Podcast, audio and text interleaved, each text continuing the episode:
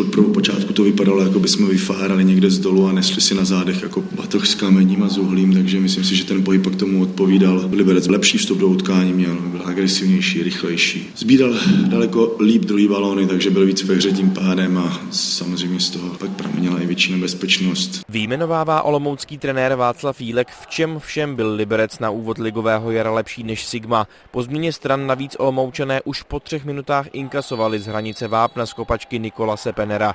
Už první branka domácích byla podle Jílka rozhodující. Zase my pod kontrolou balón, laciná ztráta, pomalý návrat do defenzivy, obrovský prostor pro střelce. Děláme věci prostě plně obráceně, takže z mého pohledu slabý výkon Sigmy, zasloužený vítězství Liberce. V šedesáté minutě mohl z ojedinělé šance vyrovnat Lukáš Juliš, ale z hranice vápna jen vyprášil rukavice Huga Jana Bačkovského. Naopak jeho protějšek Matúš Maceík v brance hostů o dvacet minut později kapituloval podruhé po rychlé liberecké akci a zakončení Filipa Horského. Olomoucký kouč Jílek mluvil o jediném svém svěřenci pozitivně, právě o Macíkovi. Sám slovenský golman bral ale porážku taky týmově. Všetci sami vieme, že to nebylo dobré. Prostě ten výkon nebyl taký, jaký chceme, aby byl, a neprevedli jsme to, čo, na čo máme, a nehľadal by som tam chyby nejakých jednotlivcov. Prostě ten výkon byl zlý celkovo ako mužstva. Musíme si to dobre rozobrať, musíme každý si vstúpiť do seba a začať asi troška ináč, lebo ak chceme hrať o tú Európu, o čom sa tu celý čas bavíme, tak, tak to určite nepôjde. Přiznává brankář Sigmy Maceík. Olomouc zůstala po dvacátém kole na pátém místě v tabulce.